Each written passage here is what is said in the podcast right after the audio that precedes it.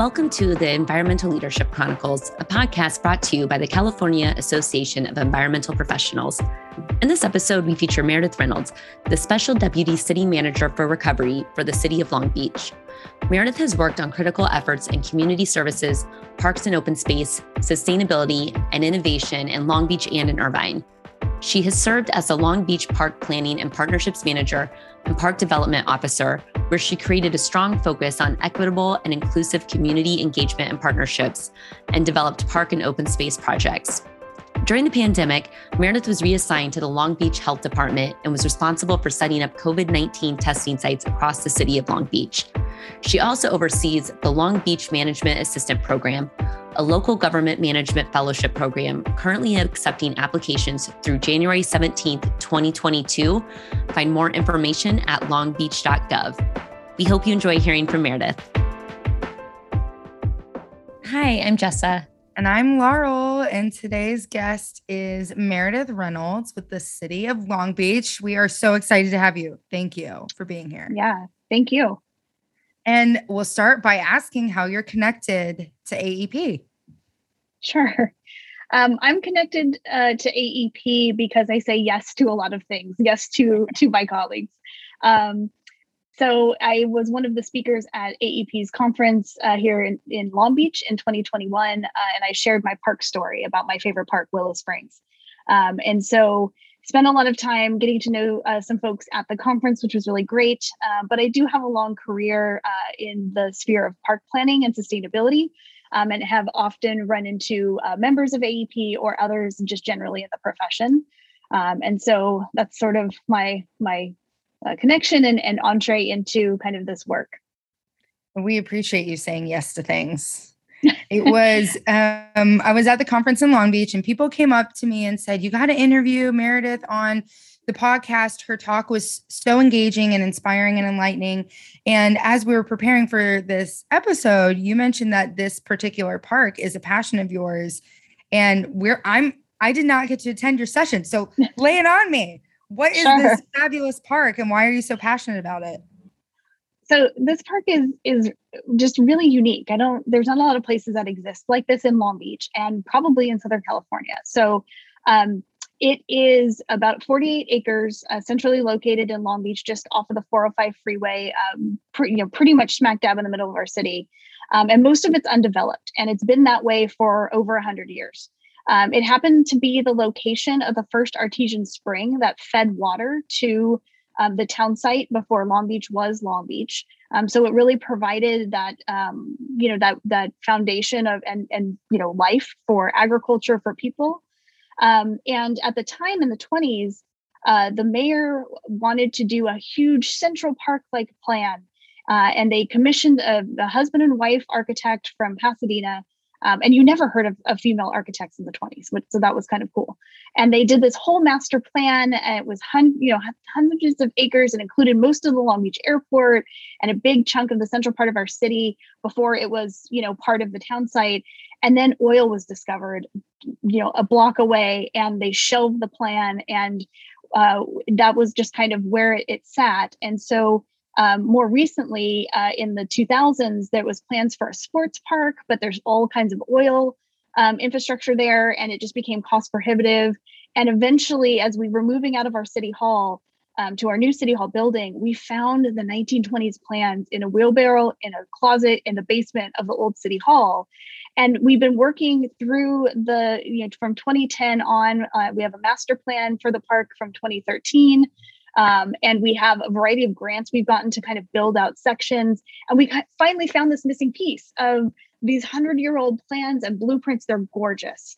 Uh, we have them uh, framed and everything. And we, so cool. we've been working this whole time to come kind of full circle and develop this park uh, and this plan that we had no idea existed um, and kind of fulfill that promise from 100 years ago um, from 1921 so it's kind of neat uh, to see it. And it's a, a, a great sandbox for sustainability. So all of the aspects of the park are really built around the concept of um, light touch to the land, let the topography dictate the features. Um, lot, you can imagine an abandoned, kind of a, a vacant, abandoned um, open space site for 100 years has a lot of found objects. So a lot of um, recycled concrete and things we made into pavers and a little outdoor classroom. Um, it, because it used to be the area for the artesian spring, um, a, a, lot of willows just naturally volunteer. So we did some cuttings off of the what, what we lovingly call the grandmother willow. Um, and those have taken up along the path. And so it's a very natural space with lots of topography. So if you walk in there, you don't feel like you're in Southern California. You feel like you're in some, you know, quiet respite where you can hear the birds, um, you hear the wind through the trees. Um, we have a walking path, a labyrinth, we have a trail, um, we have a watershed map, um, some interpretive signage of all the history on the park. There's really no place like it uh, in Long Beach. And it just happens to be uh, part of the park is the highest publicly accessible vista point in Long Beach. So you can see that the Hollywood sign on a clear day, you can see Orange County, you can see Catalina. You have a great 360 view of this park. Um, and not a lot of people, not a lot of cities can boast that that they have such a resource. Um, it's really just a matter of us continuing that commitment to um, finding grants and other funds to really build out the the balance of the park. And so we're super excited about that. So I could talk about this all day. It's my favorite park for all of those and more reasons. But um, it was a lot of fun to be able to share that with those who attended the conference in Long Beach. Um, and several folks said, "Oh yeah, on my way home, I'm going to go by it." So I hope they did. For sure. That's yeah, what I was I, thinking right now. I'm like, "Oh, I haven't seen this, and if I have, I wasn't paying attention." So um, I love it. What an amazing story. Sorry, Laurel. Yeah, I was like, oh, yeah. I'm like, "Oh, it's a lot of fun." and it's a it sounds like it was a really fun role. Tell us like what your role was in the project and how you got there in your career because i'm sure it's fascinating for people that are like i want to do what she did. How did you find yourself here? Sure. So my my role um, for uh, in that project and for the city for the last several years um, has been the park planning and partnerships manager. So um, was responsible for your mo- more traditional kind of park planning and, and funding planning. We did all the grant writing for capital projects for parks. Um, and also all of the partnerships and other kind of land use related permits and contracts uh, in the Department of Parks, Recreation, and Marine uh, for the city of Long Beach. Um, and sort of found my way uh, to this area um, uh, of work uh, from from a place that maybe others, uh, many others, don't really have. Um, so my I grew up in in a small um, agricultural town in the Central Valley where my father was a city manager, um, and so uh, my first council meeting was at six when a babysitter didn't show up, and I just thought it was the coolest thing. And I've been a local government nerd ever since. And so for for me, it was more about you know this is you know if if you if your water doesn't turn on if your um, dog is lost, if you get a parking ticket, like you don't go to the federal government, you don't go to the state government, you don't go to the county, you go to your local jurisdiction. And so much of your life is wrapped up in your relationship to your local government, um, even who you vote for, for city council or, or what have you. Um, and so I, it always struck me as the um, kind of most direct way to um, you know provide support and change for a community. And uh, you know growing up in that household my mom was also um, a social worker worked for public health. Like we had a very specific call my sister and i have a very specific call to service. Um, and so this was kind of the the the family business. This is where i was going to end up. It's what i felt like i was good at what i understood um, and certainly found that this was the way to make the most direct impact and direct change. And interface most closely with the community who could be influencing local politics and local processes for change in their own right. Um, and it just felt really comfortable. So that's kind of where uh, I started. And outside of uh, undergrad and graduate program, um, I was looking for kind of a local government fellowship uh, program, and many cities have them. Long Beach happens to have one. Um, so I started my career with the city of Long Beach uh, in their management assistant program. Uh, you know, come full circle, uh, kind of side note. I manage that program today. So it's kind of fun that I started there and now in That's my awesome. Deputy, yeah, in my deputy city that. manager role, I, I, oversee that. But you know, I was um, an analyst uh, in development services, uh, kind of planning, building, redevelopment, housing.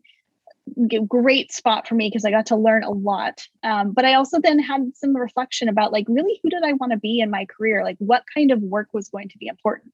And so you know you kind of think through the scenarios as an analyst um, you you there's analysts in every department all 22 departments at our city Uh, we're a full service city, uh, about 6,000 employees. So do I want to work in the fire department? Do I want to work in the police department? And there's, you know, there's certain aspects of that that work that's really exciting. There's also certain aspects of that work that doesn't really uh, speak to me and my values and what I wanted to stand for as a as an employee, as a professional.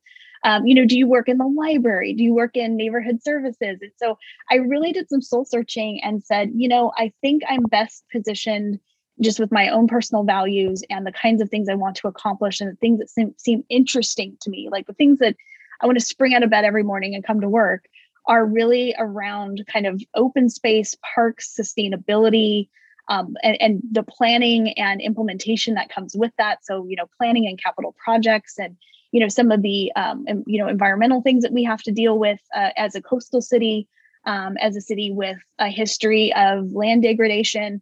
There and there's there's a lot you know to to impact there and a lot of value that i feel i could add. So i kind of started to look for those roles in in that area.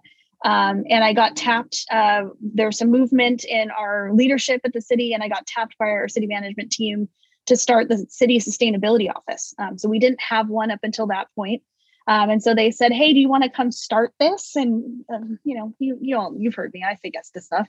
so yeah, I was thinking that same thing. And okay, we know where this is going. Yes, this is this is and? yeah. There's a there's a pattern here. um, so you know, I said yes, and a colleague of mine um, who also has been very pivotal uh, at the Willow Spring site, uh, my colleague Larry Rich, uh, who is still today the city sustainability coordinator, um, essentially created this office from scratch. Um, it was at a time where this was kind of the latest and greatest buzz um, and uh, kind of turning from like the environmental movement into sustainability, which has lab- more lately become resiliency and climate change. You know, we started a lot of that at the city. So um, some of our green building policies, our construction and demolition debris recycling policy, our green purchasing policy. Uh, we had uh, established uh, the um, first city sustainable city action plan, and our mayor appointed a commission, a sustainable city commission that we chaired. Um, a lot of all of that work still exists today and has been morphed into other things and and you know still you know the sustainability plan still stands alone. A lot of that got incorporated into our climate action and adaptation plan. So there's lots of that kind of stuff uh, you know that that i'm really proud of that still exists uh, for our community.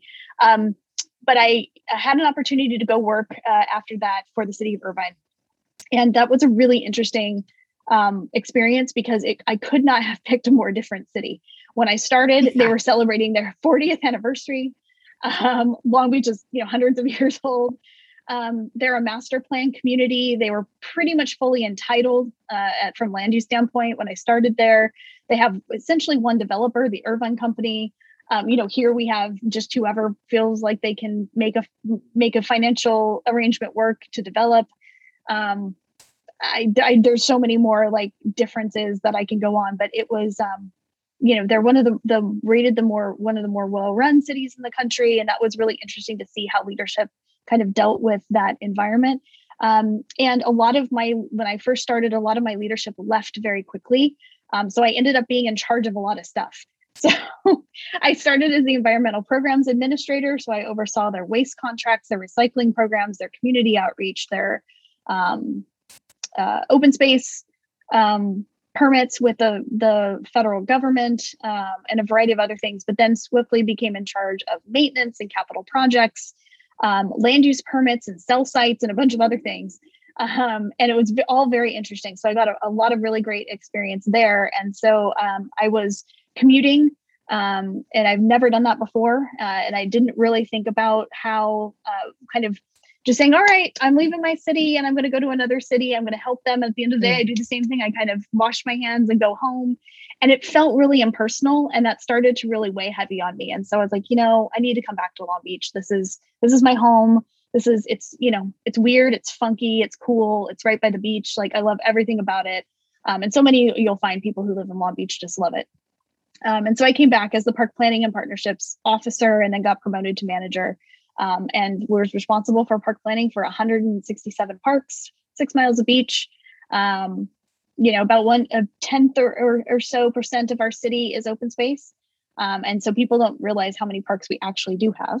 Yeah. so yeah so millions of dollars of grant funds and a variety of other stuff that that you know was just really really meaningful to me and i got to do it in my city um, so that's one of the kind of the really helpful pieces of this is like living where you work for me i realized was really important so um, i'm really glad i get to do that um, and then yeah. finally, I think recently I just got tapped as the deputy city manager for recovery, which has nothing to do with environmental or planning or parks or anything.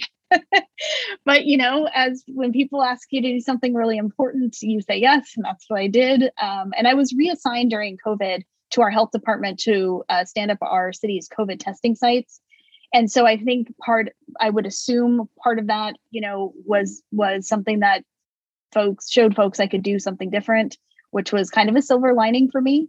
Um, but I, I, you know, I get to kind of see the the larger picture here at the city, which is really helpful. Um, and I still get to be an advocate and user of our park space. And you know, you never know, might come back someday. So, yeah, I think that's a, just a brilliant story of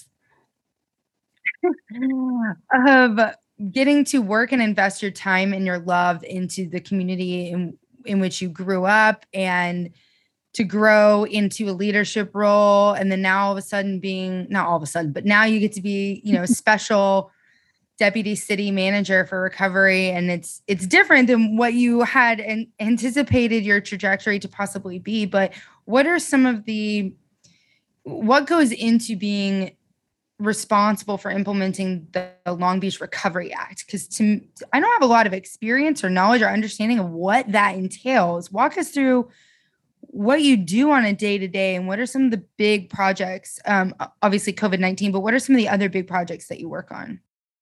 Sure.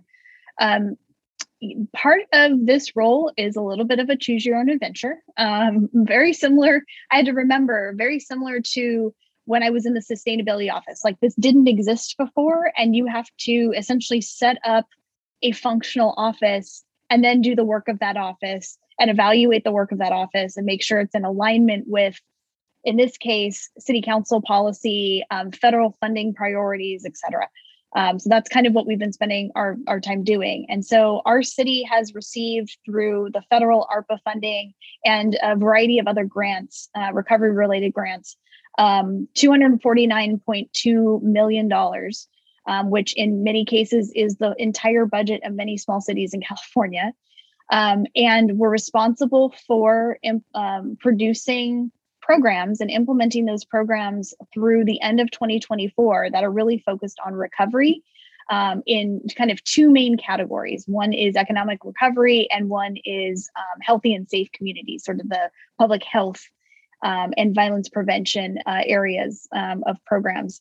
Uh, and so our, our kind of day to day, week to week, month to month work is establishing policies and procedures around how the funding will be spent and what we will be spending it on. Um, and we have a lot of guidance from that because our city council in March was one of the first cities in the country to approve a local recovery plan. Um, so we have, you know, our, our foundation and our framework for what is important to our community and our council. Um, and then from there, uh, you know, policies and procedures and all of the logistical pieces, the internal pieces that many people don't see of making sure that that happens. So hiring the staff to, to do this, uh, that's no small feat, uh, particularly when um, local government hiring can be a little bit slow. And also when there is a huge opportunity in the, the you know, in kind of vacuum in the job market. Um, it is establishing all of the accounting codes in our financial system and figuring out how you want to track it at the end of the day and backing into how it all gets set up. Um, thinking about how we communicate uh, to our council, to the federal government, to our community, how we're spending the money and what our progress looks like. Um, and making sure that that is, is done in, in accessible ways, in ways that um, accomplishes language access. Um, for we have a, a very strong uh, majority of our population that um, is uh, Hispanic, Spanish, Khmer, and Tagalog speaking. Um, and so, how do we make sure that we're still, you know, providing accessibility and accessible information to them? Um, and then also, how do we convene teams um, around this con- concept of collective impact? So all of these programs are mutually reinforcing to maximize the benefit and, and ultimately recovery for our community. Um, so, for instance, if we have a universal basic income program, uh, which is is planned with some of the, these funds, how do we also get that individual or that household connected to diapers and formula for their children? Um, some of the after school programs at parks and libraries, um, some of the uh, transportation subsidies through mo- micro mobility and transit. Um, you know the free wi-fi and chrome uh, and computers that will allow for their children to go to school or for them to access training you know how do we think about all that and so it quickly becomes seven dimensional chess um, but it, it's uh, it's one of those things that your role uh, our office's role is to sort of be the backbone for that collective impact to lead all of that work um, and organize and, and convene staff teams uh, um, to problem solve and sort of figure that out and so it's a lot about um, setting up the structure to make sure that we're successful, that the impacts and results in our community that we expect uh, actually come to fruition. Meredith, this is unbelievable. I am positively overwhelmed and inspired by your ambition and your commitment to your community and following your purpose and your passion. And listening to you speak about this, I would think this sounds like a dream opportunity for a way to directly impact and help the people in your community. Like it just, as Laurel would say, and me now, like it gives me chills, and I never get, I never get real chills, but I have them right now because I'm just like, wow, this is just like you're saying, like all these like day to day things that impact the quality of life for the residents of your community, and you're running the show and the program and making it efficient. Yeah. Yeah. And and one of the things that i thought about um, you know when when really thinking through as opposed to just saying yes i'm uh, really thinking through um, how whether or not this was a good role for me is i was very very used to being in the field um, at, at the parks office it's at our regional park i look out and i have a ball field and a skate park and some open space it's really great um, and and i was also used to being um, in, in a place where I had a really tangible role, right? I plan a park. I, uh, I and others plan a park. I and others design a park. We get our environmental clearances. We get our permits. Someone builds the park. There are smiling, laughing children on that playground at that park. That is very, very tangible. Um, this work is far less tangible in a in a very direct way, but but far more uh, kind of exponentially more impactful if done right. Um, so I have to remember kind of my intrinsic motivation for, um, you know, yes, that form I just signed, uh, or that uh, that email that I just sent, or that meeting I'm going to have, you know, doesn't feel very tangible right now. Um, but again, if we're doing this, if we're doing this uh, it, well, if we're we are really thinking about equitable impacts um, to those who were disproportionately affected by COVID, um, you know, if we're really doing this well, then that form I just signed, that email I just sent, that meeting I just had really results in long term recovery. And as a resident, I'm really invested in that. As a professional, this is exactly kind of that that dream job. Like you really, really hope you get a chance to have this kind of an impact, even if you're behind the scenes, no matter how big and how or how small. Um, so it's been kind of a wild ride since I started, I think in April or May of this year. So it's been it's been a lot. It it's a lot. yeah, like I too am also positively motivated and, and overwhelmed. And I I'm interested to know how do you take care of yourself and maintain that positive attitude? I know that like you, you consciously think about, okay, I send this email, I complete this form, it's for the bigger purpose. How else do you take care of yourself and maybe um, other ways that directly influence how you're able to stay healthy and and motivated in this very intense demanding and fulfilling role yeah um you know i probably am like others where i i whatever you want to call it whether it's your work life balance or your rhythm or what have you like i'm probably not the healthiest person in in that regard um, because so much of what I do and who I excuse me, so much of, of who I am is wrapped up in what I do. Um, this is this is all it's really all encompassing and i feel like that probably started back uh, you know from my family influence that this is kind of our family business right Um, but I think there's a couple like really important things that people that I do and I, I encourage others to do is one is just surround yourself with people that you enjoy. Um, whether you know it's my husband and my uh, lazy coworker of a dog over here. She's a really sweet, spoiled beagle um, who is usually Aww. upside down on some couch somewhere as I'm working away. we love dogs. Uh, I know the benefits of work from home. If she makes a cameo, I wouldn't be surprised. Um, and uh, the other thing is, you know, I talk about at work um, my coalition of the willing. Like these are the people that I surround myself with at work because we have mutual values. Uh, we have mutual uh, uh, kind of interest and are inspired by similar things. Um, when I call them with a problem or a question or just like, hey, I need advice, like they don't tell me how busy they are. They stop what they're doing, they put their pencil down, they stop their email, and they're like, how can I help? And and it's um, you know, like mutually exchanged. They do the same with me. Um, you know, they show up to the stuff that I'm passionate about. They um, you know give give their time or other or other resources to causes that are that are mutually important they they show up they celebrate you and and they're like you know they hype you that's kind of fun um, so i have a lot of those people uh, particularly who i work with and i really try and cultivate those relationships and um, ensure that they feel special in return um, and that that goes a long way uh, in terms of kind of motivation and, and keeping a good kind of head on your shoulders and having good mental health um, you know, I'm we have 167 parks and six miles of beach. I am in them and, and at them regularly. Um, that's just you know kind of I I was a big parks kid and that kind of has never stopped. Um, and I think you know really being intentional about planning your time off. So we lose more time as Americans that we earn than we actually take. Uh, and so when we spend the majority of our waking hours at work, you know, we might as well like who what we do and who we do it with, but we should also be using those earned benefits. Um, so, you know, usually every year in December, I sit down with my husband and we think about like, okay, where do we want to go and when? And we're pretty regular um, vacation takers. Like we take vacation around my birthday uh, in January because nothing ever good happens when you work on your birthday. Take it from me. when is your birthday? Uh, my birthday is January 8th. Um, ah. Um, so I was born on Elvis's birthday. ah, yeah. I'm January 29th. I was I was hoping that we'd be ah. You know, fellow birthdayians and Aquarians. But you've that got Elvis Elvis. That you got I that mean, energy.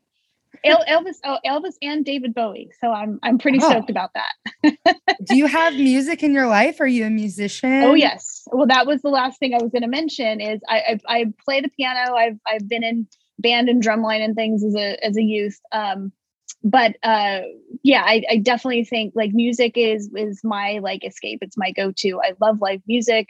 Um, I have a record player and all the records. I am like a super nerd on Spotify. Um, I make playlists for people all the time. Like if there was a mixtape and that still existed, I would still do that. But now it's become, you know, this online uh, feature um, totally. and so I, I really enjoy that uh, and so those are some of the types of things you know that we that we do and and really being intentional about taking that time um, is really important because you need the time to kind of rest and regroup uh, relax and that sort of thing. And you know there's always wine for therapy right? That that's always up, up there up there on the list somewhere. Yeah. Yes. Oh yeah. Thank you for sharing. And thank you also too um, for bringing up the time off because i do think that is such a critical thing for us to remember because you know, I think a lot of people who are passionate about their careers and focused on it and are so purpose driven, you get so intertwined and the lines are blurred mm-hmm. between work and personal. And so being intentional about taking the time off, because that's when like creativity happens. That's when you can really truly rest and come back and show up even more for what you want to do. So mm-hmm. um I I love that piece of advice because it is um it is something I think we we all need to focus on more. And yeah. um, take un- your vacation and unplug. yes, yes, unplug, unplug. And like the well, times of Zoom, you can be anywhere now, and it's like, okay, but yeah, turn off the, the computer. Yeah, just log off of Teams. It's okay. Um, you know, the, the other thing I'll say though, Jessa, is is as I get older and and like different levels of my career, part of this is your staff watching your behavior, right? And so, like, normalize taking time off and not bugging your staff. Normalize, you know, not coming to work when you're sick. I think everyone is on board with that these days. I, I hope. I hope. Um, you know, some of the things that you may have kind of skipped for yourself before starts to to say certain things to the people who work for you or the people who work around you and if you're doing all of this stuff and you're not taking vacation other the others tend to think that like that's what you expect and that's what they should be doing and you're you know you're you're passing down bad habits to the next generation of employees. And i i don't want to do that. Like so I, have to be very very conscious about you know the things that i do. And we have you know we talk about every year I ask my team for when they're planning to take time off, even if they don't, you know, know right then and there. Like this is why I have deadlines of when I want to know, you know, before the summer because a lot of my staff have kids and um, you know, summer's off and how are they planning for that and what time are they taking? And you know, before the holidays, you know, regardless of, of what what you celebrate, like when do you plan to take time off? And so we talk about that and that I think that helps kind of normalize the the intentionality behind taking some of that time um, and and we, there's a whole bunch of other things that are unrelated to the question that we try and normalize just so it's it's okay you know to to you know if you have uh, if your cat is sick like stay home like work from home it's fine um, we also normalize waving at the end of every call because I do it and I think it's cool and I love it and I hope everybody else does it too. I know Laurel's waving at me. There's um, you know, just things that you can have a little bit of fun with too. Uh, you know, just being really intentional uh, about what is meaningful for your team because part of being in a in a leadership role is other people looking at you and you don't want to carry down those bad habits that maybe maybe you grew up with because you worked for others who you know did certain things with certain key, kind of gave you certain cues that that was what was expected. Yeah that is really really important reminder or something to highlight for leaders because i think that again we can get so caught up in what we're doing that we forget people are watching how we act and emulating that in their career and um I think for some people it's more intuitive and some people it's learned. And so I just admire the way that you approach it with your team. And you know, something I was thinking about as you're speaking and thinking about all this being so intentional and like having all these opportunities and saying yes, and that you now are leading this fellowship program that you started in is when you're what is some some advice or what are some things you look for for fellows uh, who are coming out of this program or applying or that you're working with? Um, like so people who are earlier in their career like what are some things that you keep an eye out for? Sure. Um, so the the program is the long beach management assistant program and it's a one year uh, fellowship for those who have their master's degree and we uh, bring on usually between it's pretty competitive but two and four uh, fellows each year and they get rotated through four different departments. So they have to go through budget they have to go through city manager's office but the other two are sort of like electives where we ask what their interests are and the departments actually pitch projects for them. And so we we figure out what their interests are in the desired projects and we kind of match them up. Um, and there's also a lot of you know other kinds of they go to every city council meeting um, you know they they volunteer i shouldn't say volunteer. They as part of their role they they show up for these other things like the homeless count or the bike count or um, you know help set up for a community meeting or the or the like right now they were helping this week with redistricting. You know so they get kind of a full like local government experience. And so we're looking for people who um, align with the values of the organization align with the values of the work uh, at the local level. Um, you know over the years uh, some of the criteria has has shifted a little bit from like you know the the ultimate local government person uh, and now it's kind of shifted you know some someone who has like the criteria that says they want to work in local government that's all they've ever wanted to do. Now we're looking for people with a little bit more diversity of, of thought diversity of degrees. So we're looking we've had planners we've had um, you know public works capital project kind of uh, you know construction type folks. We've had um, public health folks. We've had communications and pio marketing type folks. Um, and so we we have kind of shifted over to maybe a diverse, uh, more diverse perspective, and and even um, uh, demographically diverse individuals as well.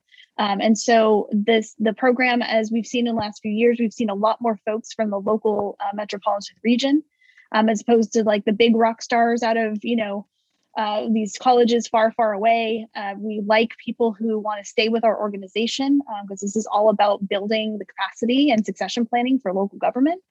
Um, and that's not to say that people can't go uh, learn that this is not for them and go do something else or go to another organization. But um, you know, we boast a lot of our city leaders um, came from this program. Uh, Tom Modica, our city manager, started the program a few years before I did.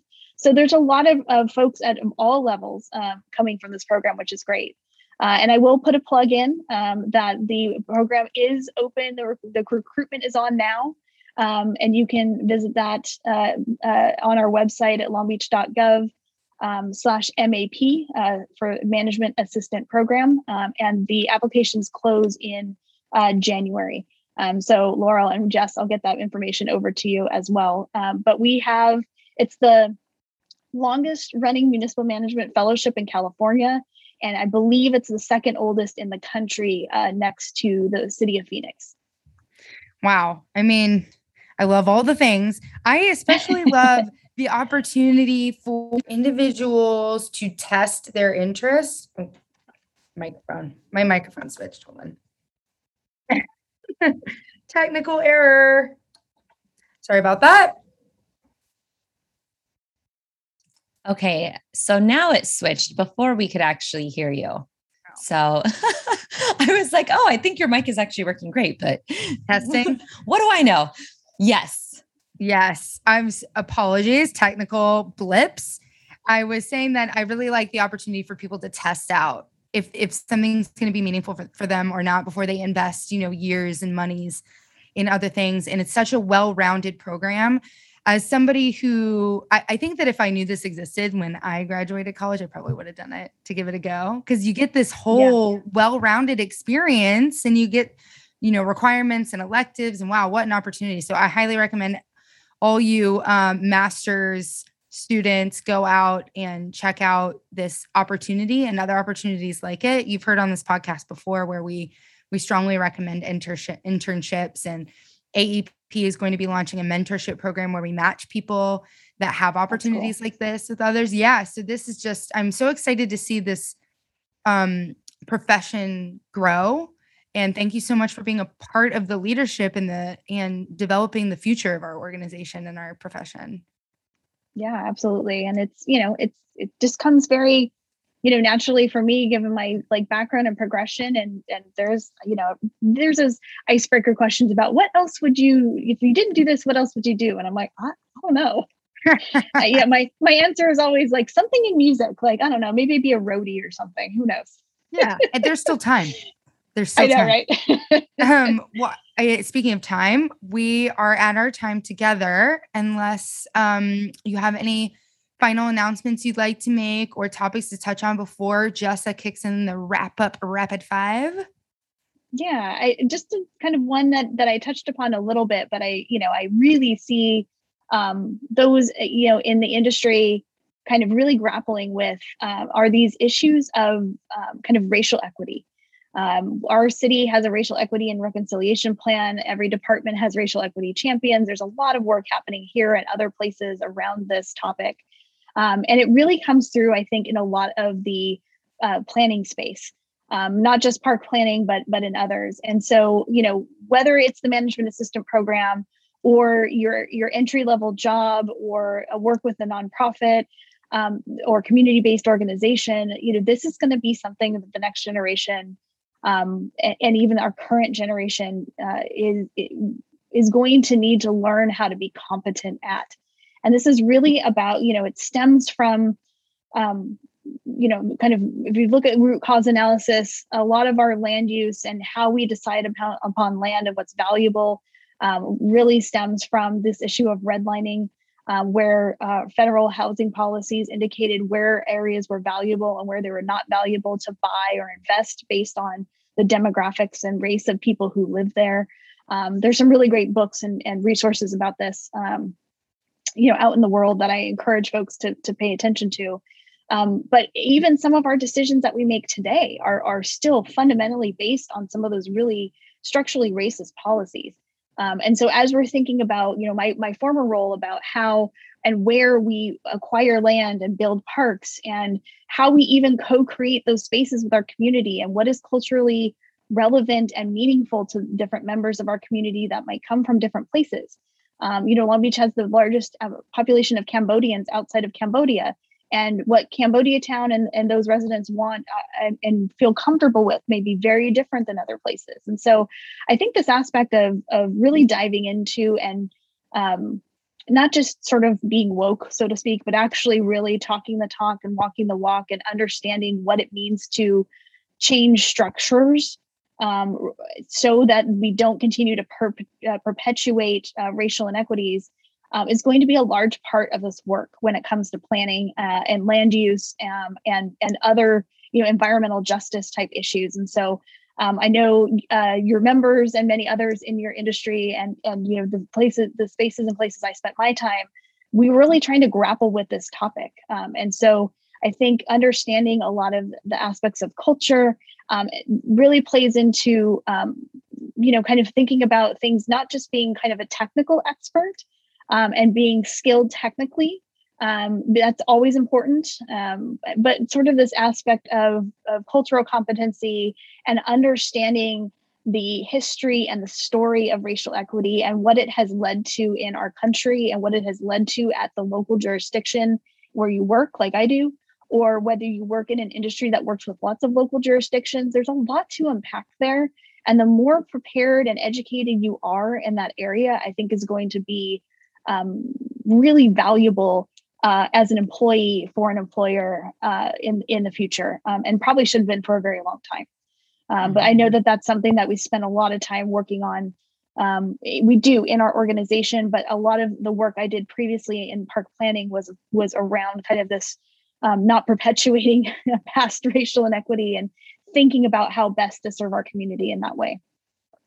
Did they, um, in your education. I know you got a bachelor's and you got a couple certificates and Pepperdine and a master's at Carnegie. I mean, impressive.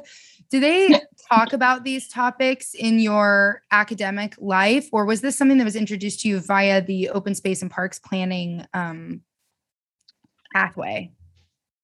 Yeah, you know, I think there was some initial things that, uh, and it was more under the guise of like diversity at the time that I was going through school um, I. I do have a, a, a, um, minor in my undergrad of organizational communication, so it came up in some of those.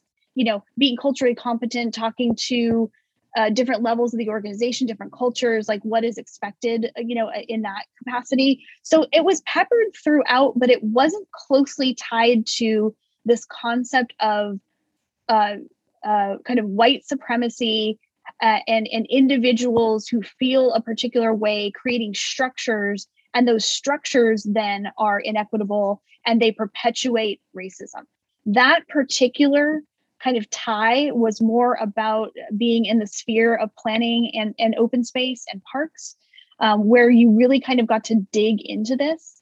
Um, and I think a great resource on this is um, GARE. It's the Government Alliance on Race and Equity.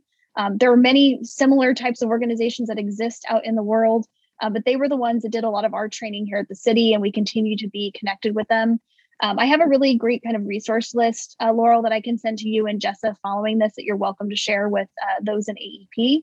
Yes. Um, but they are uh, very kind of local government centric, um, but certainly still really relevant. Um, so I think the park space is, you know, there's a lot of great things that come from yeah. um, the sphere of planning and parks. Uh, that is sort of your applied learning or your experiential learning um, that is sometimes far more eye-opening than anything you can get in the classroom as important as that might be I I agree. I'm giggling because I got a degree in environmental studies and economics. So it was just the apocalypse. And and and you kind of don't uh you don't truly understand and empathize or find your your particular skill set until you give it a go and you really dive in. And and I just wanted to highlight that you do have an incredible academic background. You've applied your your knowledge and your resources to your career. You've developed into a leadership role. You're making actual change in the community you grew up in. I can completely understand why the AEP conference recommended that you join us today. I just, um, hopefully, we can have you back again and we can talk again about um, all the successes that you've um, witnessed, that you've celebrated, that you've achieved, and um, maybe the future fellows and what they're doing and what they're up to. I'd love to check back in with you. Thank you so sure. much for being here. I think that we that's a great great point for a wrap up rapid five now. Yeah. yeah. I mean, how can I say how can I say no? yes. All right. So, first question What is your favorite daily habit? Uh, my favorite daily habit is gratitude. Um, so, really being able to say thank you to others or, hey, you did a great job. Um, and it doesn't need to be a parade. It doesn't need to be, you know, uh, something that everybody knows about. It could just be that nice thing that you say to that person because you never definitely don't know what their day was like. You don't know what they've been carrying. You don't know what's going on in their life. And sometimes that matters. Um, it, I think it always matters to some degree, but sometimes it just really, really matters. Um, so I still do written thank you notes to people. Um, and I just, you know, saying thank you is, is definitely something that is worth celebrating. Great. Three things you'd bring to a deserted island. Oh gosh, this was so, thinking about this was so easy. Speakers, something to play music on, and a personal chef. And maybe the personal chef is a little bit of a cheat because that doesn't mean it's a deserted island, but I wouldn't survive unless there was somebody there to provide sustenance because I am a terrible cook. I do not like it. My husband does all the cooking in the family. we'll allow it. what is your favorite environmental policy? Uh, anything related to parks. So, park exaction, park dedication, park impact fees, you know anything that is really about you know establishing open and open space green space for the community particularly in areas that have had a lack of investment or um, disproportionately affected by structural racism. I think that all of that is is good, and there's like never an never an end to the goodness that that can bring on a whole host of levels. Right. Favorite fauna or flora? Ooh, probably a willow tree. Um, they are resilient. You know, they find water. They volunteer. Um, they bend, but they rarely break. Um, you know, there's there's uh, I mentioned at Willow Springs, there's this great grandmother willow, and that's like the first thing that came to mind uh, when I heard the question. Um, and they, you know, they their branches kind of open up and just give you a big old hug. And I I think there's some so something really great about uh, you know a big grandmother willow. Oh, I love that. And last question. Uh, finish this thought. Wouldn't it be cool if? Wouldn't it be cool if I got to hang out with Leslie Knope? I've always thought that that could be a lot of fun. I was thinking about her this entire podcast and I was like, don't say it, Jessa, don't say it. I mean, uh, you can't not be a fan of the show if you work in the parks and recreation industry. And it's it's funny because the show being filmed in LA uh, in many cases did have some park cameos from Long Beach in it. So you can always tell. You're like, oh, I know which one that is. So it's great. a lot of fun to see, you know, a show like that. You know, it's ridiculous, but it also very closely, you know, aligns with a lot of the stuff that is very real for people in the industry. And and so, you know, it's it's fun to think about, you know, maybe having lunch with Leslie Knope. Love it. Thank you so much, Meredith. We loved ah, having oh, you. Sure. Grateful for great. you. Gratitude, yeah. gratitude, gratitude. Thank you so much for you. being here. Yes. And sure. Meredith, everyone. Very impressive. Thank you. Until next time.